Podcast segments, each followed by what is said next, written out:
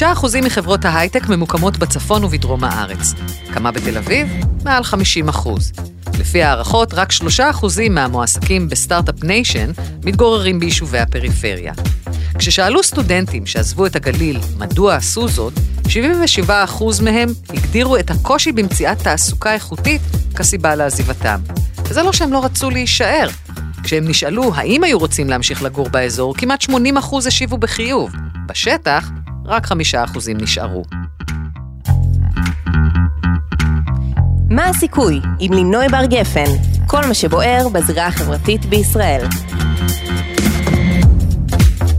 שלום ותודה שהצטרפתם אלינו ל"מה הסיכוי", פודקאסט חברתי-כלכלי ששם את הבעיות החברתיות הבוערות של הפריפריה הישראלית במרכז. מדי שבוע נעסוק בהיבט מרכזי אחר של אי השוויון, מינקות ועד בגרות, דרך אנשי מפתח בעלי ידע וניסיון, שיוכלו להסביר מה צריך לעשות כדי לנתק את הקשר בין המקום שבו נולד אדם למידת ההצלחה שלו בחיים, באופן שיביא לקידום מוביליות חברתית. והפעם, על משבר התעסוקה של הפריפריה והאפשרות שהפתרון שלו ישפיע על איכות החיים של כולנו. אז מה הסיכוי של צעיר מהצפון או הדרום שסיים לימודים אקדמיים למצוא תעסוקה שהולמת את השכלתו בשכר ראוי, קרוב למקום מגוריו? שלום לתום פרוכי, מנהל תחום תעסוקת צעירים בקרן רש"י, מנהל מיזם וורקיט של קרן רש"י ושירות התעסוקה, וגם מתגורר בקריית שמונה? נכון, שלום. משם הגעת גם במקור? אני נולדתי וגדלתי שם, וממשיך לגדל שם את הילדים שלי. אני במקום שאני מאמין שאני עושה ציונות. אני מרגיש שאני חי במקום שמאפשר לי להגשים ערכים, לגדול ב- ולגדל ילדים באיכות חיים מבחינתי טובה מאוד. וגם להמשיך קצת מורשת, גם ברמה הלאומית וגם ברמה הלוקאלית. זאת אומרת, גם להשפיע על הקהילה שבה אני חי. עד באמת השנים האחרונות, הדיבור, כשדיברו על תעסוקה באזורי פריפריה, היה בואו נביא לשם מפעלים, בואו נביא לשם חברות, once יהיו שם המפעלים והחברות, אז כבר כוח האדם אה, שנמצא שם, התושבים שנמצאים שם, ילכו לעבוד שם. זה קצת יותר מורכב מזה, נכון? זה הרבה יותר מורכב מזה. תעסוקה הוא אירוע מורכב. הוא, הוא, בפתיחת הדברים את דיברת על רצף, mm-hmm. נכון? מלידה ועד נכון. בעצם תעסוקה. אני חושב שבאמת לידה מתחילה את הרצף. תעסוקה היא איזה נקודת זמן בחיים הבוגרים שלנו, ששם הרבה פעמים גורלנו נקבע בהרבה מאוד היבטים, כן? של איזה מיצוי עצמי נרגיש מהעבודה שלנו, איך נסתכר, אמ, איזה רווחה נפשית וכלכלית נצליח לייצר לעצמנו ולמשפחה שלנו וכולי. והיא בהכרח תולדה של הבחירות שעשיתי בין ינקות, בין גיל לידה, לבין עד אותו הרגע בחיי הצעירים יותר, צעירים פחות. ולכן, קודם כל זה עניין כזה. דבר שני, כמו שאת מתארת, לינוי, mm-hmm. תעסוקה הוא אירוע, הוא אירוע רב מגזרי. הוא לא אירוע רק של מדינה, ממשלה. הוא לא אירוע רק של מעסיקים, הוא גם של תושבים. ולכן, הם, הם, יש גם מאפיינים מאוד מאוד שונים לכל הון אנושי, זאת אומרת תעסוקת חרדים אינה דומה לתעסוקה של אוכלוסייה אחרת, ולה יש את המאפיינים שלה ואת היכולות שלה, וצריך לקחת את זה בחשבון. יש עוד אלמנט של גיוון תעסוקתי. זאת אומרת, לעבוד, דיברת קודם על המפעלים. לעבוד ב, ב, אמ, במפעלים, הרבה פעמים מייצר לך איזשהו שטנץ של משרות או של יכולות שאתה יכול להביא לידי מימוש. ואין את הגיוון שמאפשר לכל אחד מאיתנו להביא את היכולות שלו, את הרצונות שלו, את המאוויים שלו, את, ה, את התפיסות שלו לידי ביטוי. אז, אז הרבה פעמים הסיפור הוא לא כמה עבודה יש, כמו איזה עבודה יש. Mm-hmm. זאת אומרת, אה, אנחנו ערים לפערים בשני רמות בתעסוקה בין מרכז לפריפריה. יש פער אחד שמדבר על אופן השתכרות. ששם אנחנו מדברים על פערי שכר של 20-30 אחוז, משהו כזה? כן, אתה רואה ששכר ממוצע בקריית שמונה אינו דומה לשכר ממוצע בהרצליה לצורך הדוגמה, או לעיר אחרת. ומצד השני... אבל אתה יודע, כש, כשאנחנו אה, בג'יהאד הפמיניסטי אומרות את זה לגבי אה, אה, ההשוואות של שכר גברים-נשים, אז מנגד אומרים לנו, אבל מה אתם רוצות? זה לא אותם מקצועות, ברור שמורה מרוויחה פחות ממהנדס. אז האם, אתה יודע, אפשר להגיד את זה פה, חבר'ה, הם מתעסקים במקצועות מעוטי השכלה, ולכן הם מרוויחים פחות, הם גם חיים במקומות שבהם יוקר המחיה הוא יותר נמוך, אז מה הבעיה? אז, אז, אז, אז תראי, אז קודם כל יש בעיה. קודם כל יוקר המחיה הוא לא יותר נמוך, בסדר? עובדתית, את זה אנחנו... שכר הדירה יותר נמוך, מחירי הדירות יותר נמוך, וזה הרי ההוצאה המרכזית. סל המזון, הוא בסדר גודל של 25 עד 30 אחוז יותר, תחבורה ציבורית, רפואה, בסדר? כשאני היום צריך לטפל לצורך העניין באבא שלי, אני צריך לנסוע איתו עד בית חולים כרמל כדי שיקבל את הטיפול.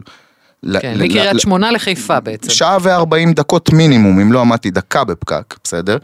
שעה וארבעים הלוך, שעה וארבעים חזור, הזמן שאני מבלה איתו שם, זה חצי יום עבודה שאני צריך לקחת יום חופש, לשלם את הדלק, לאכול משהו וכולי, שלא נדבר על זה שאני רוצה לקחת את הילדים שלי לראות סרט בקולנוע. בסדר? אם, אם בשביל מישהו אחר זה לצאת מהבית, לחצות כביש, להיכנס לקניון. אה, בוא. בסדר. לא, זה אבל... יותר לחצות כביש לשנות ה-80, כי נסגרו המון בתי קולנוע גם פה. אה, לא משנה, אז כן, לא, להצגת חנוכה אני נוסע איתם לאולם רוממה בחיפה, בסדר? אז זה כן. כאילו במקומות האלה. אז נכון, הקרקעות הן נמוכות יותר, השכירויות הן נמוכות יותר. אבל, אבל יוקר המחיה לא נמדד נכון, בזה. אבל, אבל משרד הכלכלה, לדעתי סביב אה, סוף שנות 2020 אה, כזה, שנה אחורה, משהו כזה, בעצם עשה פילוח מאוד מעניין של הענפים שבהם אנשים מועסקים. ורגע בדק את הפיזור של הענפים עם השכר הממוצע באותו ענף על, בצורה גיאוגרפית, ומה ראינו?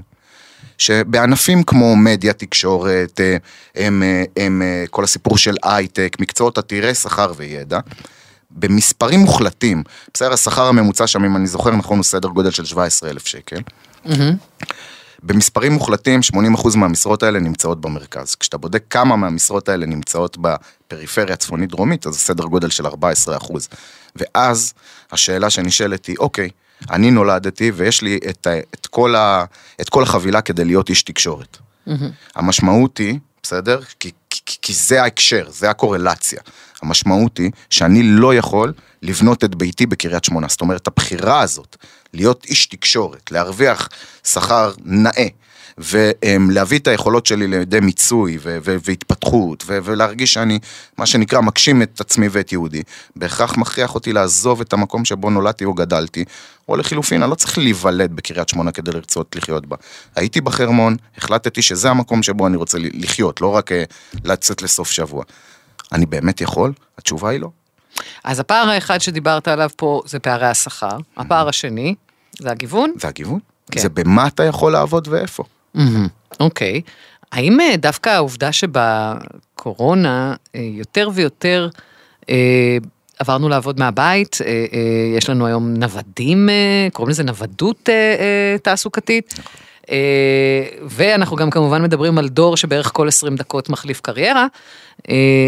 לזה יש השפעה על, על המגוון משמע, התעסוקתי בפריפריה? חד משמעית. לינוי, הפודקאסט הזה קורה בעיניי בטיים, בזמן, בעת, יוצא דופן. אני חושב, שוב, מהמקום שלי וממה שאני עושה בחיי, גם ברמה האישית וגם ברמה המקצועית, אני חושב שיש איזושהי הבשלה של הרבה מאוד אלמנטים בחברה הישראלית ובכלל בחיים שלנו על הפלנטה הזאת, שהגיע הרגע, הגיע איזה רגע כזה, שהגורל הולך להשתנות. זאת אומרת, מה שקרה פה ב-74, 75 שנים האחרונות, יש לי איזושהי תחושה שהדברים מתהפכים לאט לאט, אבל הם מתהפכים.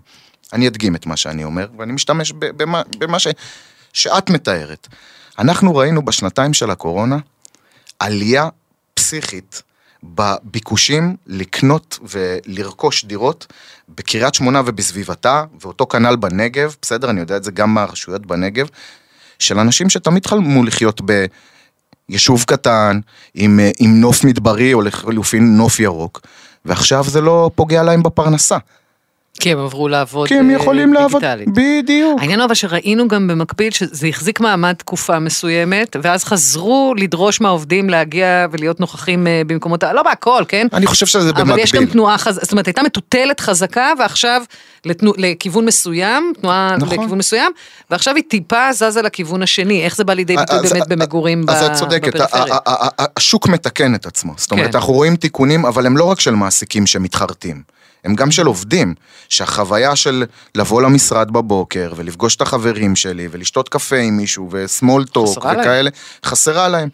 ולכן אנחנו רואים עכשיו מסלולים שהם קצת יותר משלבים, שהם גם וגם. היברידים, כן. נכון, נכון, שהם גם וגם. ששלושה ימים בשבוע אני יכול לעבוד מהבית, או לחילופין מהמשרד, ויומיים אחרת, וכולי. אני כבר לא צריך לנסוע לתל אביב, כי הקימו איזה site בחיפה, או לצורך העניין בבאר שבע בדרום, כן? מה שגם עוזר לנו עם סיפור התנועה, הפקקים של ו- אזור ו- המרכז. זה בדיוק העניין. לינוי, אני יוצא הבוקר מקריית שמונה, מוקדם בבוקר, עם הזריחה. אני נוסע דרומה. אני עובר את, אה, את אגמון החולה, בסדר? ובכלל את עמק החולה, עם הזריחה שעולה מעל הרי גולן. הכביש פתוח. אני שומע מוזיקה, חלונות פתוחים, האוויר נקי, תענוג, מגיע לצומת עמיעד, כל הכנרת פרוסה בפניי. ממשיך לקדרים, רואה כבר את החלק הדרומי של, של הגולן. לא עמדתי שנייה. הדרך הייתה טובה, אף אחד לא צפר לי. יכולתי לשמוע, באמת נהניתי מהדרך. אתה מגיע ליוקנעם, בסדר? עובר את מחלף עין תות, ממש מתחיל להשתלב שם בתוך המנהרה. וכאילו הגעת למדינה אחרת. יקום מקביל. לאח- לעם אחר. עכשיו, נסעתי לפה שעה וחצי, ושעה וחצי היה מדהים ומהמם ויפה ורגוע ושקט. למה כולנו צריכים להתדחס על ה-80 קילומטר האלה של בין יוקנעם לראשון לציון? למה, למה לא לזוז טיפה צפונה ודרומה, ואני חושב שיש הבשלה של, של באמת, של המון המון תהליכים, ש, ש, שעכשיו זה זמן פריפריה. ואני חושב ש, שקטר מרכזי בתהליך הזה, זה הסיפור של תעסוקה. ואני חושב ששילוב ידיים, שזה בדיוק וורקיט, הבין מגזרי הזה, בין גוף ש, שהוא מדינה, שאומר לא מספיק לתכנן מירושלים, ולש, ולתת החלטות גנריות לתל אביב, לקריית שמונה ולירוחם באותה מידה. אלא אני רוצה ללמוד על מה קורה מבוטם אפ, בסדר? אני יוצא לפריפריה, כדי, ו- ו- ואני מדבר על שירות התעסוקה כמדינה פה, שפשוט אומר, אני רוצה לבנות לעצמי קומה לוקאלית, שאני אדע לתת לכל אזור את הפתרונות שהוא צריך. אז זה דוגמה לאיך מדינה, והמדינה צריכה לדעת לעשות את זה הרבה יותר, ב- ב- בסדרי גודל הרבה יותר גדולים, לאיך היא מתחברת לסיפור של הנגב והגליל, ומאפשרת להם פתרונות שמתאימים להם. מצד שני, אנחנו רואים את המעסיקים, שהוא המגזר אולי לצד המדינה החשוב ביותר, המגזר העסקי, גם הוא מתפכח. גם הוא מבין שהאופציות שקיימות היום במרכז הארץ מוגבלות, והן לא תמיד עונות על, ה, על הצרכים שלהם, ואז הם מחפשים כל מיני פתרונות. הרבה... אבל תום, אתה לא הצלחת לשכנע אפילו את אחיך. נכון, אח שלך למד בטכניון, נכון.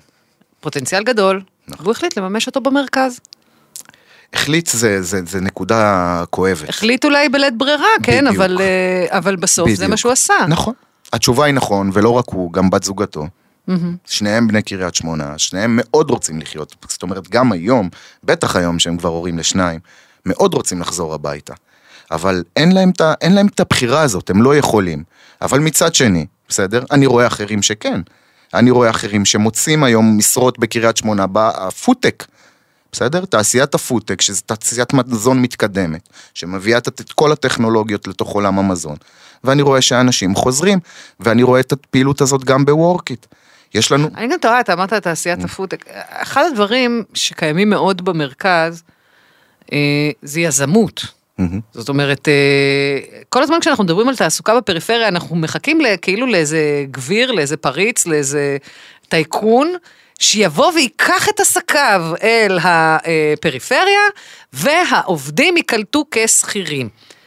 אבל בסוף אה, צריך גם יזמות, זאת אומרת שהחבר'ה מהפריפריה לא רק יחכו שיגיע מישהו שיפתח מקום עבודה, אלא יפתחו בעצמם. קשה מאוד לסתור את מה שאת אומרת, אבל, אבל זה בדיוק ה, ה, הקו פרשת המים הזה שאני מדבר עליו, של מה שהיה עד עכשיו, mm. לעומת מה שאני מרגיש שמתחיל להשתנות עכשיו.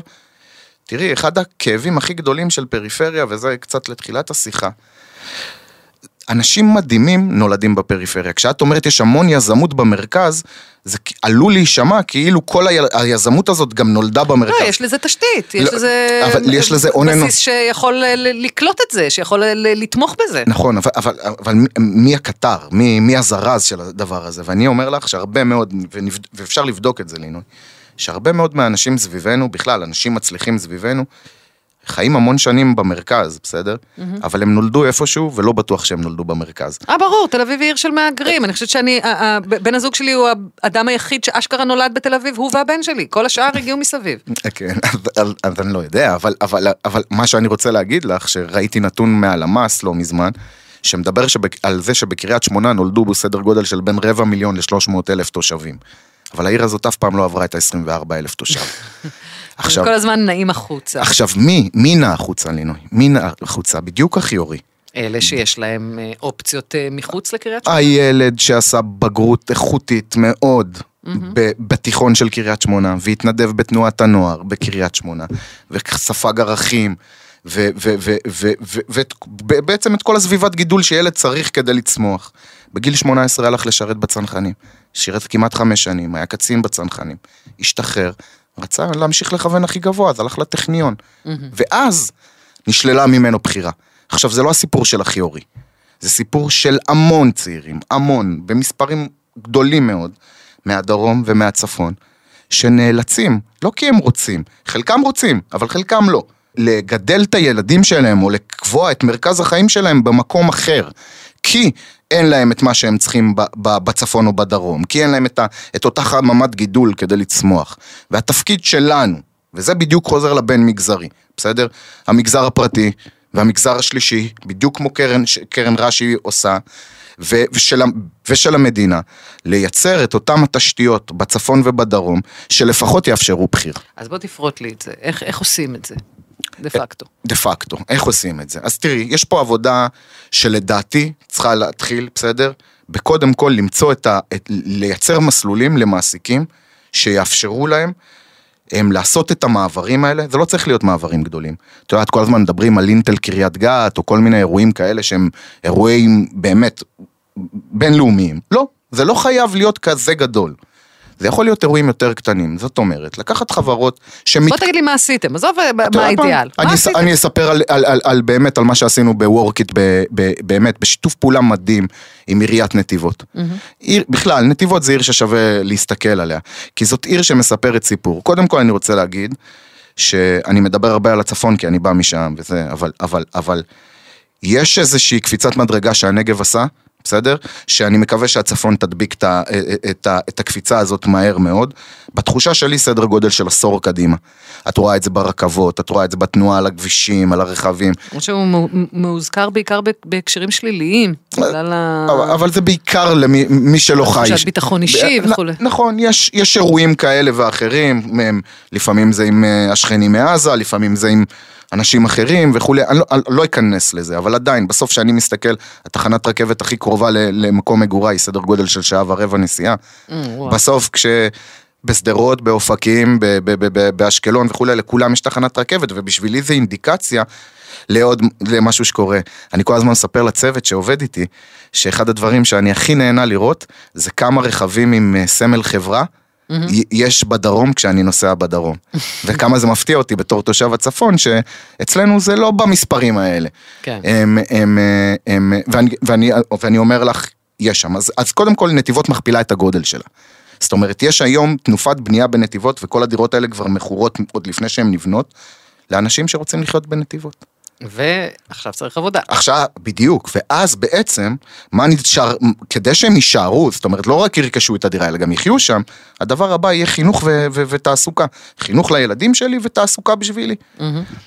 אז, אז בעצם היעד שראש העיר שם לנו שם, זה באמת לאתר חברות טכנולוגיות, בסדר? עתירות ידע, עתירות שכר, ולנסות למשוך אותם ל- ל- לנתיבות.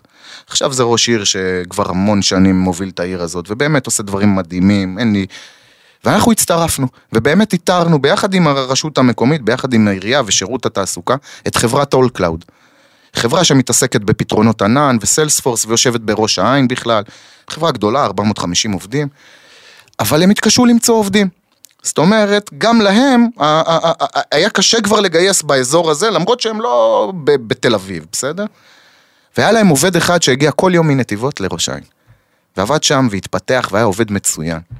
והם הבינו שיש פוטנציאל לא ממוצה בפריפריה, וזה פגש הזדמנות. זאת אומרת, האג'נדה של ראש העיר והפעולות האקטיביות שהוא הפעיל, ביחד עם הבחור הזה, אלעד, שנסע כל יום, וככה הצלחנו לשכנע את, את, לא היינו באמת צריכים לשכנע, כאילו רק היינו צריכים לעזור להם לגרום לזה לקרות. ו-AllCloud, ביחד איתנו, עם מיזם וורקיט, שירות התעסוקה, קרן רש"י, הרשות המקומית, בעצם הלכנו לפרויקט של הקמת site.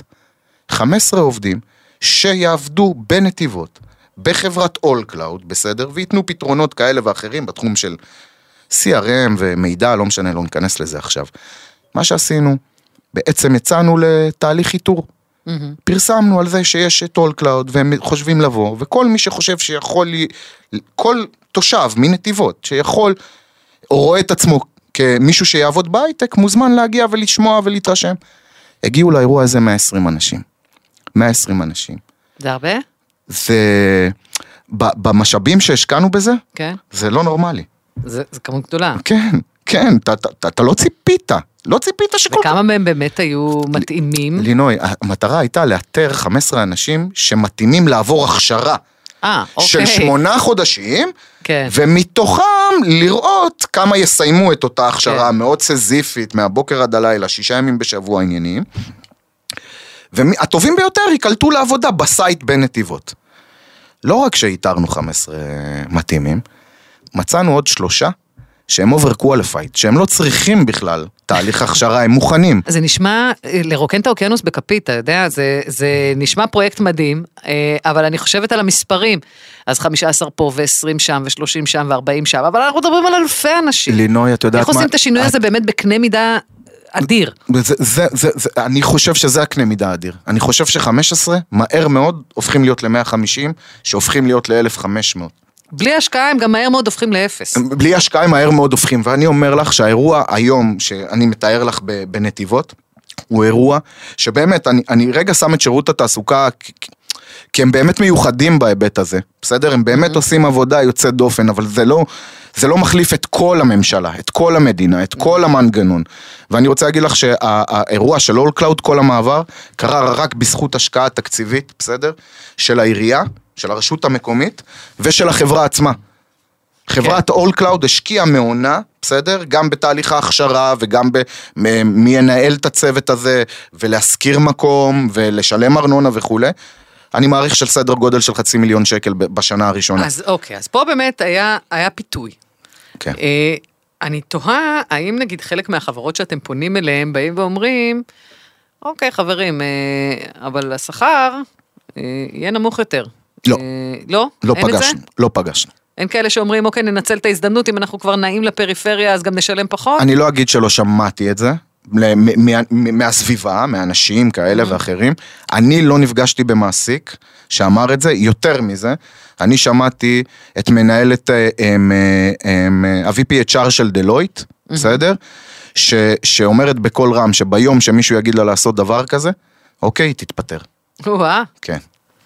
אוקיי. כן, והיא עובדת איתנו על פרויקט בקריית שמונה. אוקיי, שיפרתי את מצב התעסוקה בדרום, שיפרתי את מצב התעסוקה בצפון. איך זה משפיע על התושבים במרכז, על כל הארץ בעצם? וואו, זאת תהיה, לדעתי זאת תהיה השפעה אדירה. תראי, זה, זה ישפיע על כל, באמת, כאילו כל אספקט בחיים שלנו. כשמישהו מרוויח 6,000 או 7,000 או 8,000 שקל בחודש, אפילו אם שני בני הזוג מביאים את זה היום הביתה כמשכורת, זה לא מרים אותם מעל לעוני. הם עדיין יצטרכו, בסדר? לקבל קצבאות כאלה ואחרות מהמדינה במקומות אחרים. ואת הקצבאות האלה כולנו משלמים. זאת אומרת, כסף שהולך היום לאנשים עובדים, בסדר? Mm-hmm. לאנשים עובדים שנמצאים במצבי עוני, זה יוצא מהכיס של כולנו. אז זה הדבר הראשון, בסדר? שיוכל לקחת את הכסף הזה וללכת לנתב אותו למקומות אחרים, לחינוך של הילדים שלנו, להתפתחות של המדינה, ביטחון וכולי. הדבר השני, זה הסיפור של איפה נגור, לינוי? איפה הילדים שלנו יגורו? אנחנו מתקשים היום למצוא דירות, זה לא שהקרקע של מדינת ישראל הולכת וגדלה. אנחנו רואים את ההתרבות של האוכלוסייה, את הגדילה של האוכלוסייה. איפה אנשים יגורו? כדי שלילדים שלנו יהיה מקום, בתים לקנות, גגות לחיות תחתם, צריך לחשוב איפה הולכים לשכן אותם. כי... ובשביל המ... זה צריך להתפרס לפריפריה ולמצוא בפריפריה. חד משמעית, והדבר, את יודעת, הכי קונקרטי שכולנו נרגיש מחר בבוקר זה את הכבישים. את הכבישים. כי טוב, בשביל זה צריך תחבורה ציבורית גם, אין מה לעשות. זה ההשקעה התשתיתית המשמעותית יותר, לא רק אה, להעביר את המכוניות 20 קילומטר צפונה או דרומה. עד שתהיה פה תחבורה ציבורית, לינוי, עד שתהיה פה תחבורה ציבורית, אם קצב התרבות של המרכז וההתרוקנות של הצפון והדרום יימשך, זה לא יעזור לנו. כן. זה לא יעזור לנו. הם, הם, הם, וזה בטח לא מה שיפתור את הפקקים, כמו שתיארתי קודם, נגיד בין יוקנעם לאזור אשדוד, בסדר? שזה בעצם החלק הפקוק ביותר של מדינת ישראל. הסיפור הזה ישפיע על כולנו. אבל את יודעת מה? בואי לא נדבר על איך זה ישפיע. לאנשים, האנשים שחיים בפריפריה הם סדר גודל של 35-40 אחוז מהאוכלוסייה. אני חושב שאחרי 75 שנה של הקמת מדינה, הגענו לרגע שבו מגיע לכל אחד מהילדים שלנו, בלי שום קשר לאיפה הוא נולד ואיפה הוא גדל ואיפה הוא בוחר לחיות, רמת חיים, או הזדמ... רמת הזדמנויות אני אקרא לזה, שווה. עוד לפני מה יוצא לנו מזה. עוד מתוך תחושה... הם... כן, תראה, זה תמיד הדילמה ב- ב- בהצגה של נושאים כאלה, האם אני הולך על הזווית המוסרית, או על התועלתנית. Mm-hmm. כי נדיר שהן נפגשות. בדרך כלל זה או זה או זה. ופה הן נפגשות. פה הן נפגשות. התועלת הציבורית תקרה, היא חייבת לקרות, אני חושב ש... אני מקווה שזה לא יהיה כמו בתהליכים אחרים במדינה שלנו, שרק כשהאסון הגיע, אנחנו מתחילים להתמודד איתו. אני באמת מקווה שתהיה פה תהליך של מניעה. והתהליך של המניעה זה בדיוק התהליכים שאני ואת מדברים עליהם בפודקאסט הזה. זה איך מייצרים את אותן הזדמנויות כדי שאנשים תהיה בחירה. הם יוכלו לבחור אם הם חיים במרכז הארץ או בצפון ובדרום. היום אין לאנשים בחירה. אני רואה את זה כמחובר, אני רואה את זה כמחובר, ואני באופן אישי חי את זה ביום יום שלי. אני חושב שלחיות חיים, במקרה שלי בצפון, אבל זה בקלות היה יכול להיות בדרום, אלה חיים שלמים, הם חיים מלאים, הם חיים עם תחושה של, של השפעה ו- ו- וקהילתיות. ו- ובואי, יש לי 300 מטר אה, קו אווירי מהבית, אה, נחל זורם, איתן, נחל עיון, ממש עובר בתוך הבתים שלנו. תמשיך להגדיל את כמות התושבים, יש מצב שיהיה לך פחות מהנחל. אבל אתה יודע, את זה מגלים... אה, נכון, אני, אני אשמח לחלוק את הנחל. כן. האמת שאנחנו חולקים אותו כבר היום, זאת אומרת, הוא נחל ממש צעיר, רק עכשיו פרצנו אליו דרכים, ועדיין, את יודעת, כל המטיילים הישראלים כבר שמעו, אז מה, אבל זה מדהים וזה כיף. ברור. ואני מאחל לכולנו לגור ליד הנחל. אז... לטובת חברות ומעסיקים מהמרכז שמאזינים אה, לפרק הזה ורוצים לבחון את האפשרויות שעומדות בפניהם, הנה 30 שניות שיעזרו לכם לצמצם את הפער. מעסיקים שמאזינים לנו ורוצים לגייס עובדים מהפריפריה ושואלים את עצמם, קודם כל, למה לי לעשות את זה? לפי סקר שנעשה במרכז לפיתוח של BMC בתל חי, עובד בחברה בתל אביב מחזיק בממוצע עד שנתיים במקום העבודה, ובפריפריה כשבע שנים. כלומר, העובדים נאמנים יותר למקום העבודה. אז איך עושים את זה? ניתן לפנות לקרן רש"י ולשירות התעסוקה, ולקבל ליווי ביחד עם הרשות שרוצים לעבור אליה. באיתור עובדים מתאימים מהאזור, הכשרה, קליטה, משרדים וחיבור לעיר. אנחנו סיימנו להפעם. תום פרוכי, קרן רש"י, תודה רבה שהצטרפת אלינו, ותודה לכם שהאזנתם למה הסיכוי. עד הפרק הבא, אתם יכולים להאזין לנו בספוטיפיי ובאפליקציות הפודקאסטים המוכרות. להתראות.